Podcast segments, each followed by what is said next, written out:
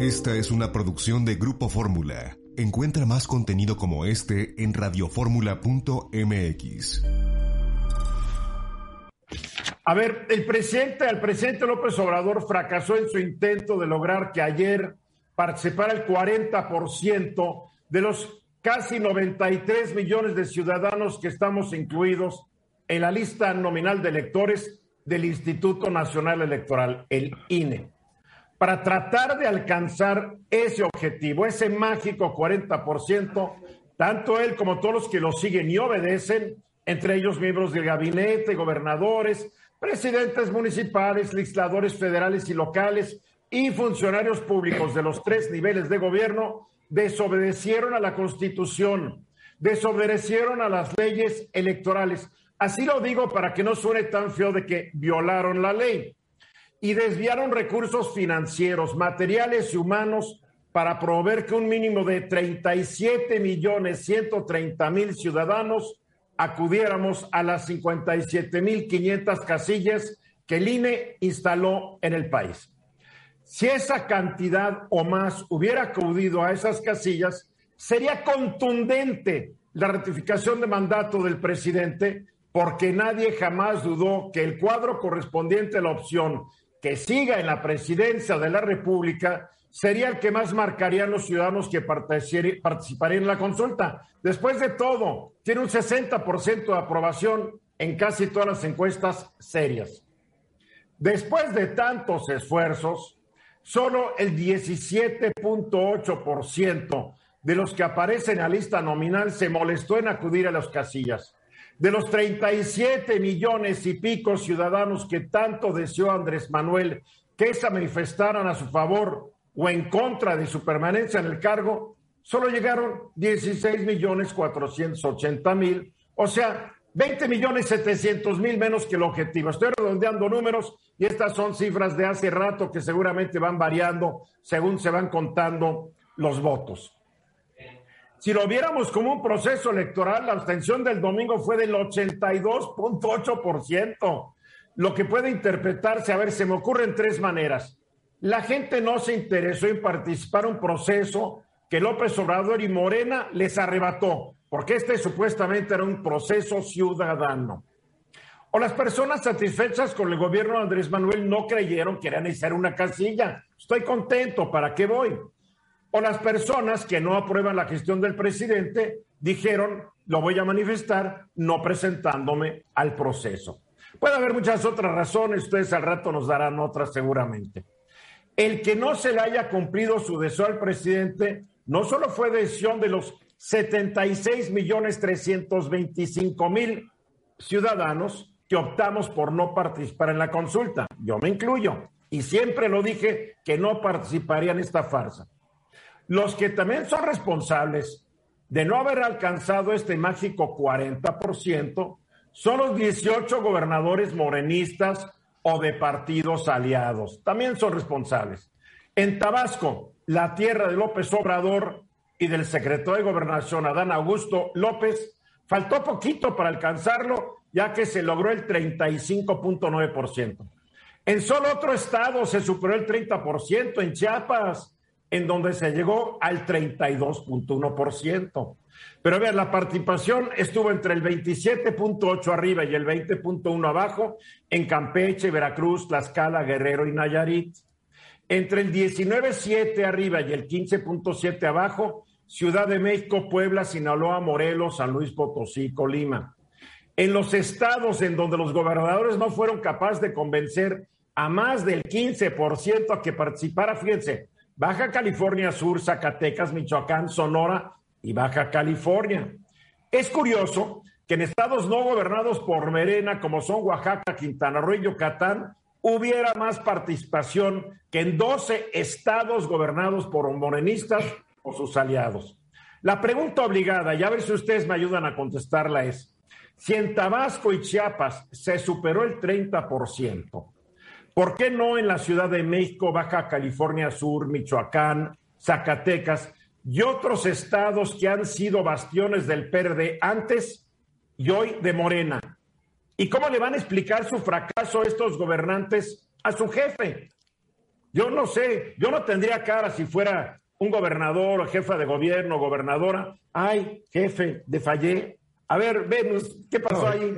Fue una falla tremenda.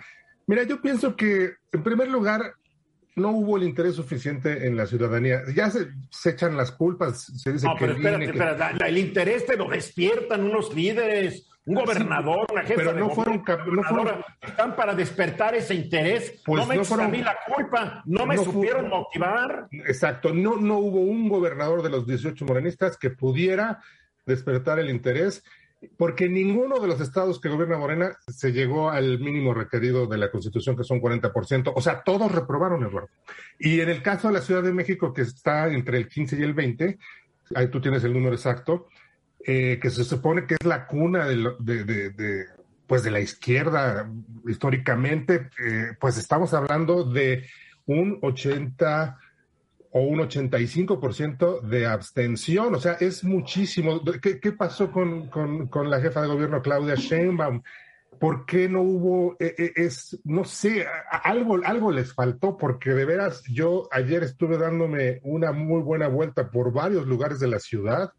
Pude acudir a diversas eh, casillas en varias delegaciones y, fíjate que se veía muy vacío, muy triste. A ver, yo creo que los únicos que sí tienen cara para reunirse con el presidente son el gobernador de Tabasco, Carlos Manuel Merino, y el de Chiapas, Rutilio Cruz Escandón. Superaron el 30% y hay que decirlo, fue heroico. Pero los demás, ¿con qué cara? Oye, el gobernador de Zacatecas, 14%. Es de risa. No tiene ni Creo que un pelo, creo que el talento del actual gobernador de Zacatecas no le llega al talento que tiene un pelo su hermano Ricardo. En serio, la verdad. A ver, a ver, Laura, tú nomás te ríes y te ríes.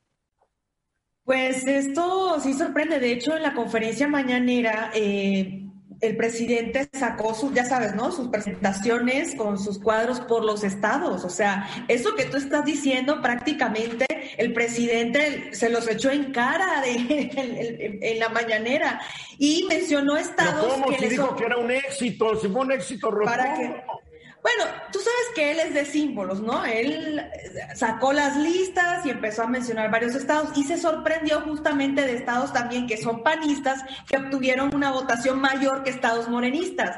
Obviamente él no lo va a decir directamente, pero cuando yo vi que sacó sus tablas dije, uy, esto es regaño, me huele a regaño. Mira, estados que sacaron más votos que estados morenistas, Oaxaca, Quintana Roo, Yucatán e Hidalgo. Y después Tamaulipas. Estado de México, Coahuila y Colima tuvieron más votos que varios estados de, Morena. A ver, Guillermo. dos puntos en esto que, que preguntas y que mencionas. Uno es la realidad del voto duro histórico de Andrés Manuel López Obrador en ese rango de los 13 a 15 millones.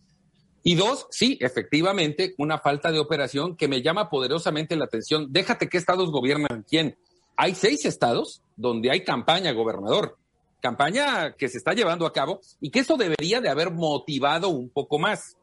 Salvo Oaxaca y Quintana Roo, eh, los demás muy, muy, muy abajo de cualquier expectativa y estamos hablando de campaña.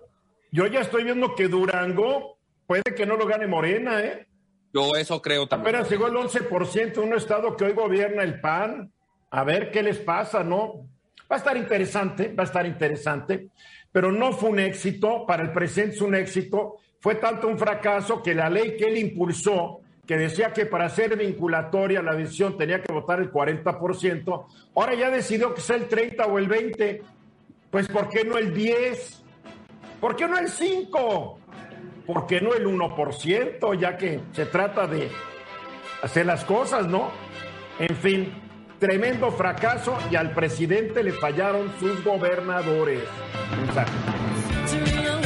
Estamos de regreso, 14 para la hora.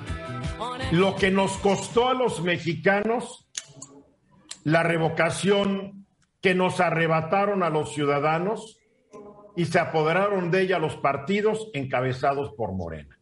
Esto dejó de ser una elección ciudadana y un proceso ciudadano desde que Morena se metió y luego la siguieron los demás partidos y ya nosotros los ciudadanos, pues nada más viendo lo que pasaba, en un proceso que supuestamente teníamos que encabezar los ciudadanos y no los partidos políticos. Pero nos, oye, nos va a costar un una, la nota, ¿verdad, Laura? Sí, y es que yo te puedo decir, Eduardo, que eso apreciamos, lo que apreciamos el día de ayer fue la mayor encuesta, la más costosa para medir la popularidad de Andrés Manuel. O sea, ya era una cuestión que ya se veía midiendo en encuestas, que ya lo sabíamos, digamos que esas eran muestras, pero lo que vimos ayer fue prácticamente ese costo de, pagar, de medir la popularidad del presidente, tanto en estados como va él eh, su popularidad. Eh, con relación a las últimas cifras que mencionabas, eh, permítame decir, porque estábamos platicando ahorita fuera del aire que si, eh, con qué la podemos comparar, que si la elección federal, que yo, yo en mi opinión, pienso que, México pues es un país de, con muy baja participación en estos ejercicios de democracia directa. Lo vimos también en la pasada, en el pasado proceso que tenía que ver con el, tema este de los expresidentes, el famoso 7%. Bueno, hoy llegamos a un 17.7% según este, la última actualización que tengo aquí de la, de la página del INE. Pero en fin, entonces... Y cuando fue el 7% de la consulta para los expresidentes, el presidente López Obrador al día siguiente también dijo que estaba muy satisfecho, lo cual no es cierto, nada cierto. Si comparamos eh, este proceso de democracia de participación directa con otros países, por ejemplo en Venezuela, el referéndum revocatorio en 2004 para decidir si permanecía Hugo Chávez en la presidencia, hubo una participación del 70%. Y estos datos, pues, son del, del CNE de su país y todo esto, ¿no? Por ejemplo, el caso de Bolivia en 2008, la participación fue del 83.3% eh, superó pues ampliamente el 53.7% con el que ganó la presidencia en los comicios de 2005, con datos oficiales, todo lo que les estoy comentando. Entonces, vimos ayer pues una participación que dicen que es un éxito eh, y ni siquiera, o sea, haciendo esa comparación con otros líderes latinoamericanos, ni, ni siquiera se llegó ni al 50, ni al 20. Entonces, ¿qué está pasando aquí? Eh, eh lo digo con datos. Se obedece en gran medida, Laura, que las, muchos estudios internacionales han, encontrado, después de medirlo, que la cultura política del mexicano, eh, si en una escala del 0 al 10, es de 3. No hay cultura política, es la verdad. Por más que nos digan en la mañanera que sí la tenemos, lo de ayer demostró que no la tenemos. Ese puede ser otra razón, porque pues ahorita la campaña es, ¿no? Que fue culpa del INE, que no se instalaron todas las casillas, que es lo que están diciendo, pues. Ahora, para que la gente sepa, no se instalaron todas las casillas porque el Congreso y su mayoría morenista le redujo el presupuesto al INE. Y cuando el INE dijo no me va a alcanzar, le dijeron hazle como quieras. Después, por una orden del Tribunal Electoral, le dijeron al INE, pídele prestado a la Secretaría de Hacienda a ver si te lo presta. Y la Secretaría de Hacienda le dijo, no hay dinero, hazle como puedas. Entonces que no le echen la culpa al INE los causantes de que no hubiera tres veces más casillas que fueron los diputados de Morena, del Verde y del PT. Y bueno, ¿para qué querían más casillas, Eduardo? O sea, ¿para qué desperdiciar más papel electoral echado a perder? A ver, 94 millones de boletas, que esto es lo que vamos a hacer el padrón electoral, solo se usaron 16.5 millones. Si la consulta costó 1.670 millones de pesos, el voto unitario habría costado 17.8 pesos pero terminó costando 101.2 por la participación de esos que no fueron. Es decir, que usted y, aquí este Venus, Guillermo, Eduardo, todos los que nos están escuchando, pues estamos pagando cinco veces más el costo unitario del voto de esta consulta. O sea, así está. eso, eso es lo que más lamento cuando hay otros problemas prioritarios en el país, que ya también ustedes lo han comentado en este espacio, donde se puede invertir ese dinero para hacer otro tipo de cosas. Yo no digo que no se hagan este tipo de ejercicios democráticos, pero acabamos de salir de una pandemia, tenemos el tema de los niños con cáncer y es increíble que esté dándose esto. Y ni aún con toda la promoción que le hizo el partido Morena, que vimos los todos el país lleno de espectaculares, ni siquiera con el acarreo de Mario Delgado ayer, que por cierto la, la unidad técnica de lo contencioso electoral, pues ya eh, le jaló las orejas por el tema de andar este, acarreando gente en una combi. No tiene vergüenza el señor Delgado. No tiene vergüenza. A ver, Venus. Eh, no, no es que yo tenga una bola de cristal. yo lo veía venir eh, porque de, de, inicio todo esto estaba al revés. O sea, yo siempre le doy la bienvenida a las instituciones de democracia directa, pero en este caso, eh, y la naturaleza de la revocación es que sus promotores sean los que están inconformes y descontentos con el gobierno. Eh, para eso es, no para que los que adoran al gobierno y adoran al presidente eh, hagan una especie de populómetro. yo creo que es, a ver, yo creo que es para todos, mi querido Venus, pero no es para los partidos políticos. Ahí está la cosa. Este supone un ejercicio ciudadano donde los partidos no entran, pero se metieron desde el principio y además convirtieron una revocación de mandato en una ratificación de mandato. Manipularon todo, todo, todo. Y muchos mexicanos dijimos que se vayan al diablo porque a mí no me van a ver la cara de tonto. Así de fácil. Guillermo. Tú decías en las tres posibilidades que planteabas al principio que una de ellas es el hecho de que la oposición, y no, no me refiero a los partidos, a la gente que no está de acuerdo con el presidente, sabiendo de qué se trataba esto y que también hay que decir que hubo una campaña respecto de no vayas a votar, pues hayan demostrado esa fuerza precisamente no acudiendo, dando un mensaje de 82% de no participación, que no es casual, no, no, es, no es el abstencionismo al que estamos acostumbrados. Yo sí creo que ahí hay implícito un mensaje de ante el hecho de que no, no vas a dejar la presidencia incluso que no queremos que la dejes porque sería peor, pero te vamos, te vamos a demostrar que no queremos, eh, digamos, ratificar eh, tu ratificación, valga la redundancia, en términos de popularidad o en términos políticos estrictamente.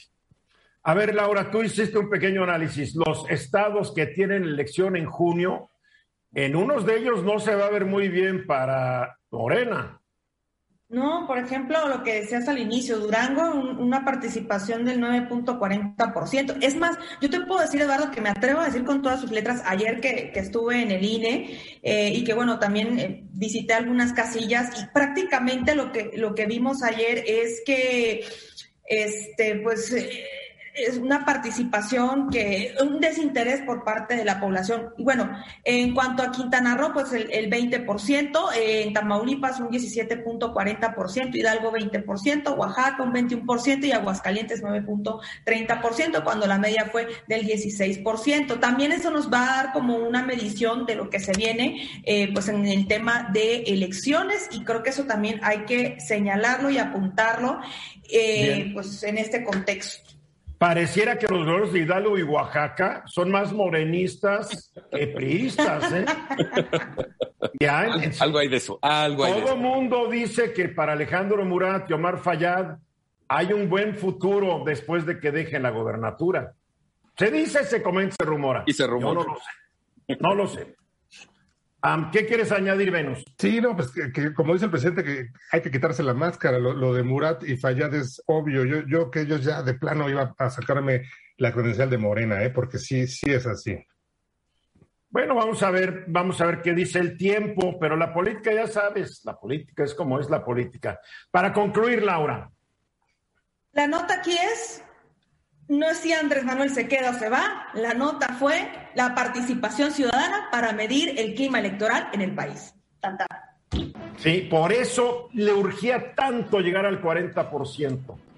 Ese era su sueño, llegar al 40%, porque él sabía que no llegar al 40% era un fracaso, aunque diga lo contrario, así como fue el 7% en la consulta para entambar a los presidentes, 7% dijo un éxito. No, no, no son éxitos. No confundamos. Mensajes. Un minuto después de la hora. Venus, eh, tú eres abogado y además, y, entre otras curiosidades tuyas, eres abogado, porque también eres ah, mm, compositor de música, eres filósofo, fotógrafo y poeta erótico. Entonces, yo quiero que me des tu análisis desde un marco jurídico sobre lo que ocurrió ayer y esta revocación. Sí, Eduardo, mira, muy brevemente, te voy a decir, voy a empezar por el fondo y luego me voy al detalle. Si, si la, la, pregunta es, ¿fue éxito o fue un fracaso este ejercicio de revocación de mandato? Y desde el punto de vista estrictamente constitucional, apegándonos solo a la ley, al marco normativo, a la Constitución y a la Ley Federal de Revocación de Mandato, desde que se exige 40% de, participación y no se alcanza, entonces, por, desde este punto de vista, no se puede decir que sea un éxito, se tiene que asegurar que fue un fracaso, así de simple, no porque yo le tenga animadversión a Morena, que no la tengo, ¿eh? ni, ni, ni, porque quiera hacer quedar mal al presidente, que no, no es mi interés ese, por supuesto que no, pero si lo ves desde la frialdad de la Constitución y de la ley, eso fue lo que sucedió. O sea, es como si no hubiera pasado absolutamente nada. El ejercicio de ayer en este sentido no sirvió para nada. Y es que el marco jurídico del cual ahora el presidente está haciendo observaciones y ha dicho esta mañana que va a proponer una reforma constitucional que en lugar del 40% sea el 20%, el cual me parece muy bajo. Este es, a ver, una pregunta, ¿por qué no el 1%? Pues imagínate, imagínate. Son ocurrencias, perdóname, lo del 40% fue una ocurrencia y ahora están viendo que no conviene el 40%, porque si Morena pierde la presidencia en la próxima, van a ver de qué manera se las ingenia para tumbar al próximo presidente, bajando Exacto. el porcentaje. No, señor, una revocación debería ser el 50 o el 60%, no estos números que ex existen o las que sugiere el presidente.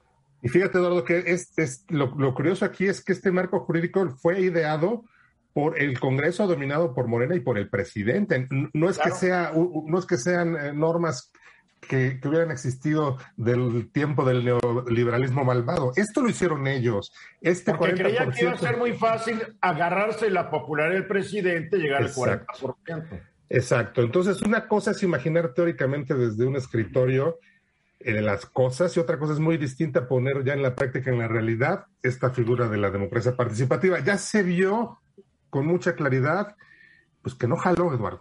No jaló. La gente. Todos que no han jalado.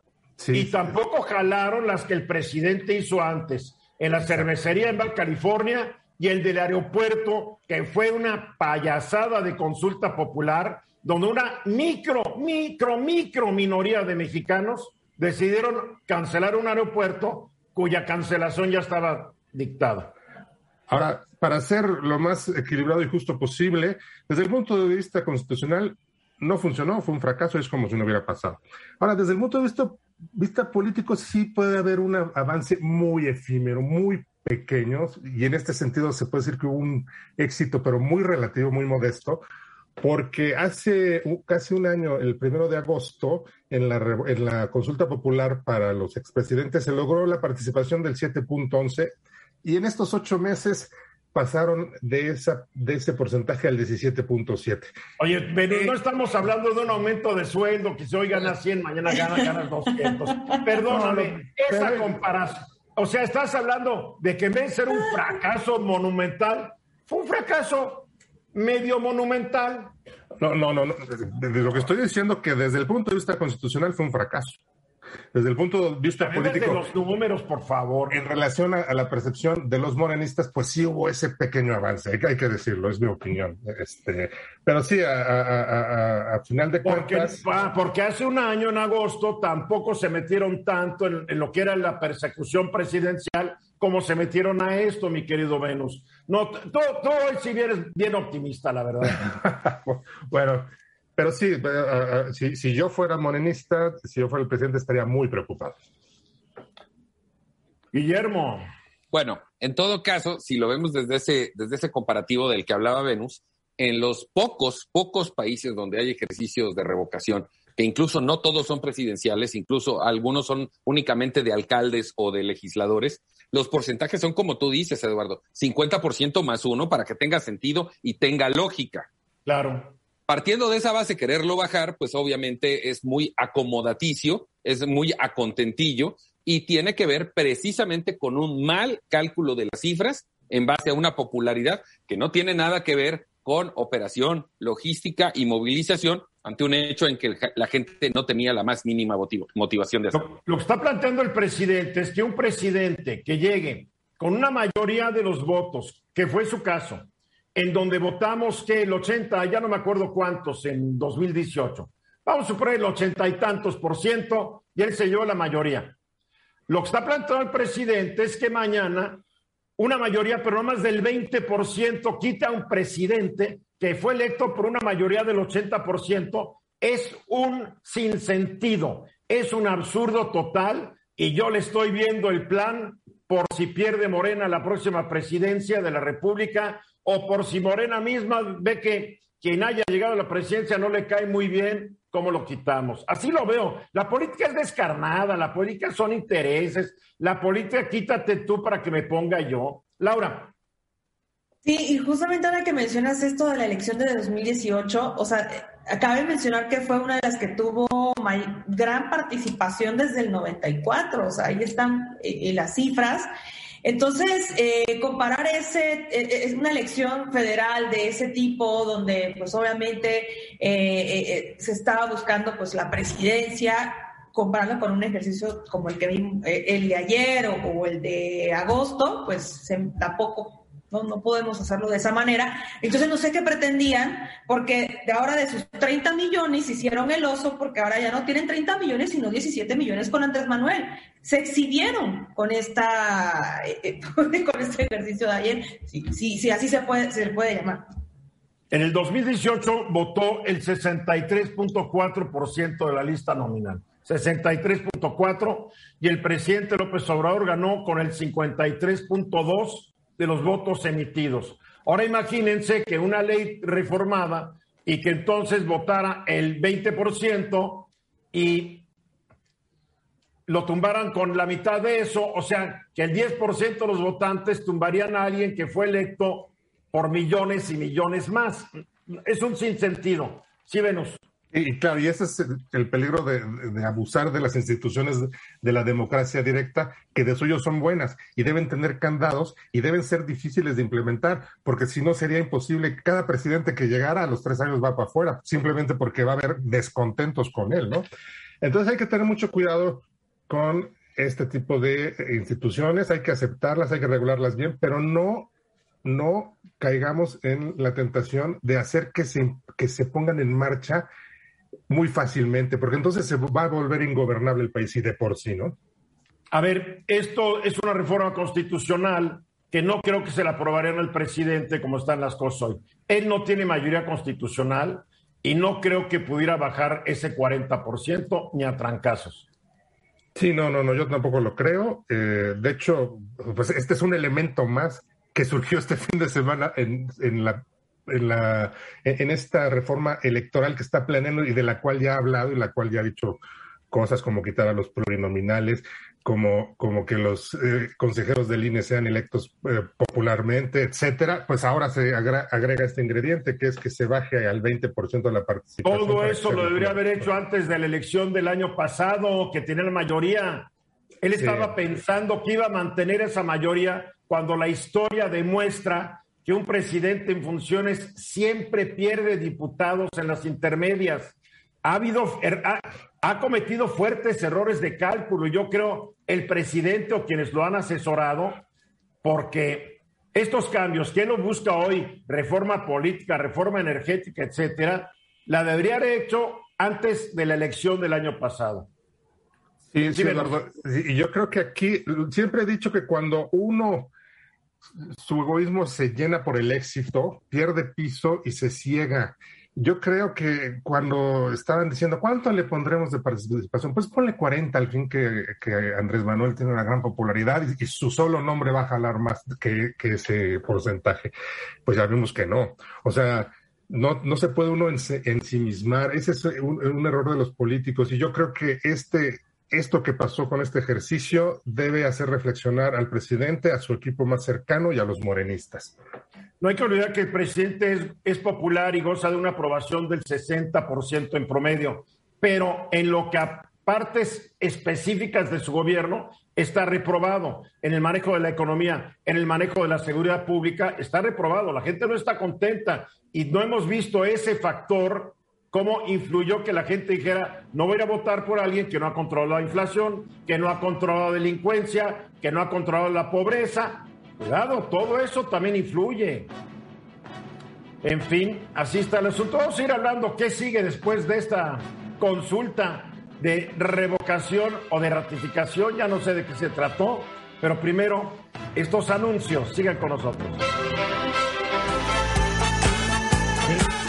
El 10 de abril quedará en los anales de la historia de México como un fiasco, hay que decirlo, como un día en donde se puso a prueba un nuevo órgano de la democracia participativa y los mexicanos la rechazaron al ver de qué manera esta fue manipulada por Morena, por el gobierno federal, los gobiernos morenistas y también cómo se metieron los partidos de oposición. La verdad, se deberían haber callado la boca todos y hubieran dejado que esto hiciera el INE y grupos ciudadanos particulares no financiados por algún partido político en particular. A ver, ya se acabó la revocación, o como dijo el, este señor Delgado, que cada día, la verdad yo creo que él trabajó. ¿Qué dijo Mario Delgado? Rebo ratificación.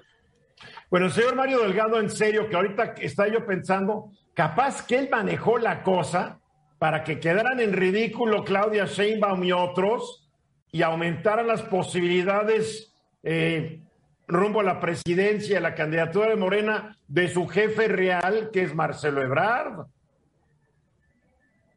Puede ser, puede ser, aunque en un mundo lleno de traiciones, capaz de que Delgado ya traicionó a Ebrard y ya está pegado a otras personas, ¿no?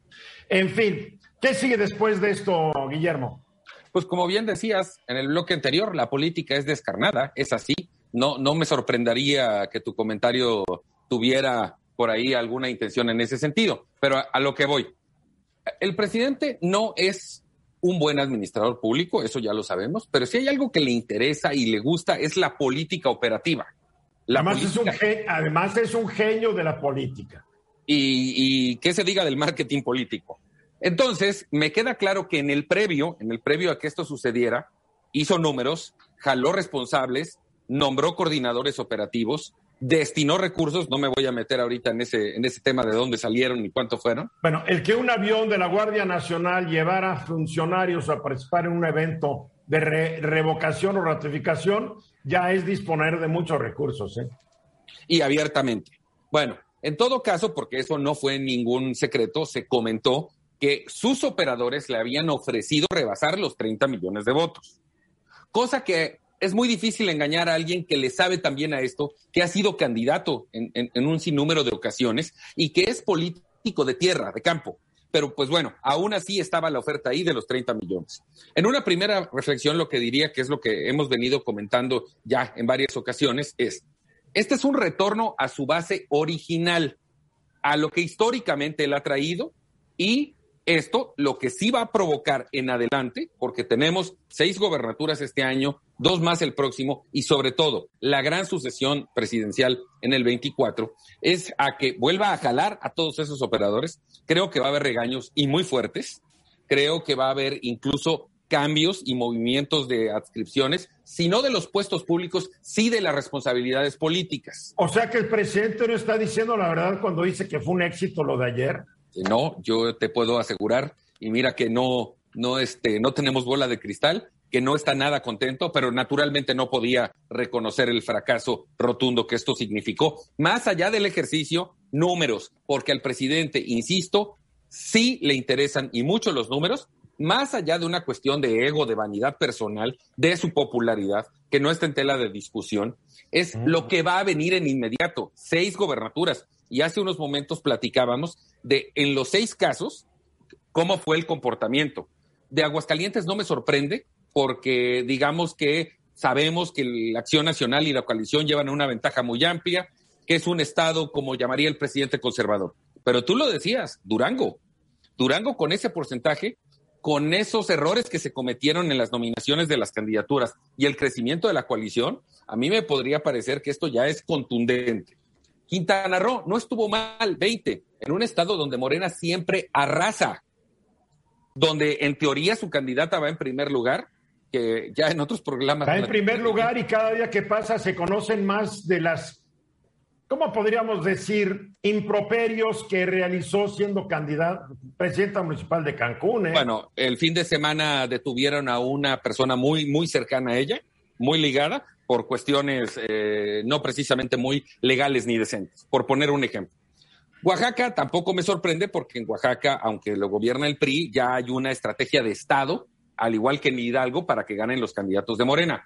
Pero porque además hay una gran inversión pública, no hay que olvidar, hay una gran inversión pública en Oaxaca a través del, trans, del, del corredor transpacífico. Eso está generando empleos y va a generar mucha prosperidad y la gente se da cuenta y con toda razón se lo agradece a López Obrador. Sin, sin lugar a dudas. Pero en porcentaje estamos hablando de números muy bajos cuando estás en campaña para gobernador, que además yo querría pensar, y retomo tu comentario del principio, pues debe de haber una motivación adicional porque ahí sí hay una elección.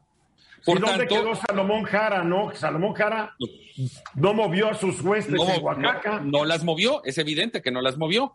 Y en todo caso, lo que sí creo, porque digamos que conocemos cómo opera políticamente el presidente, es que va a haber serenes de orejas, cambios de responsabilidades. Por eso no me sorprende tampoco lo que decías de Mario Delgado, que ya en algún programa anterior comentábamos que hay ahí rivales políticos internos que ya le quieren tender su cama porque esto tiene que ver efectivamente con el 24. O sea, son tan amables que le van a tender la cama, o sea, no la cama sin hacer. Dicho coloquialmente, le van a tender su camita. Este, y lo que sí creo, porque es lo que comentaba Venus en el, en el bloque anterior, vamos a modificar al 20 el porcentaje para que sea vinculante.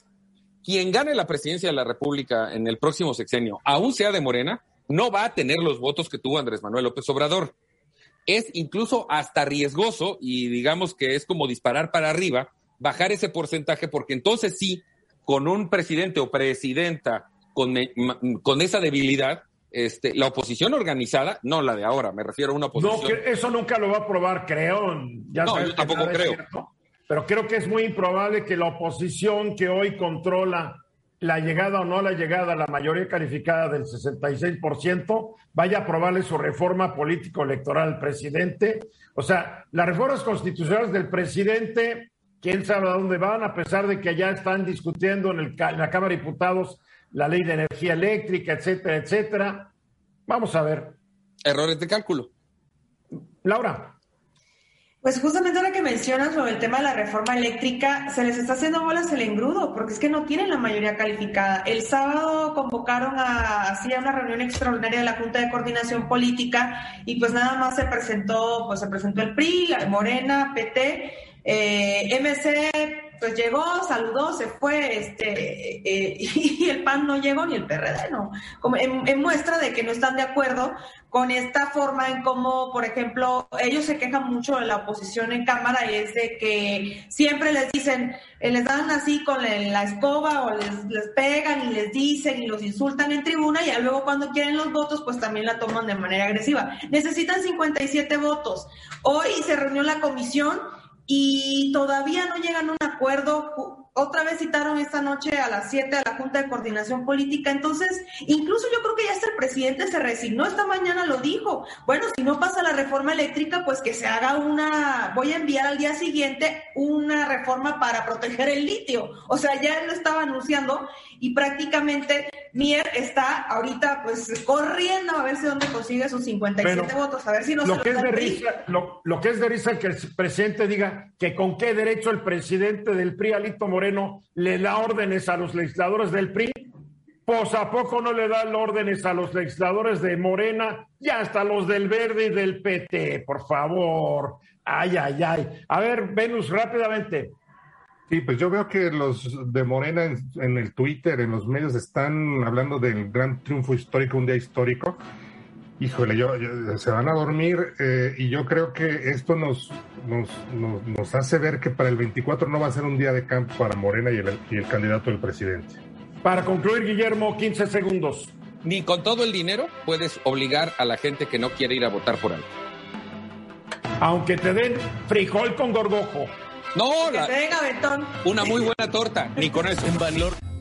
Esta fue una producción de Grupo Fórmula. Encuentra más contenido como este en radioformula.mx.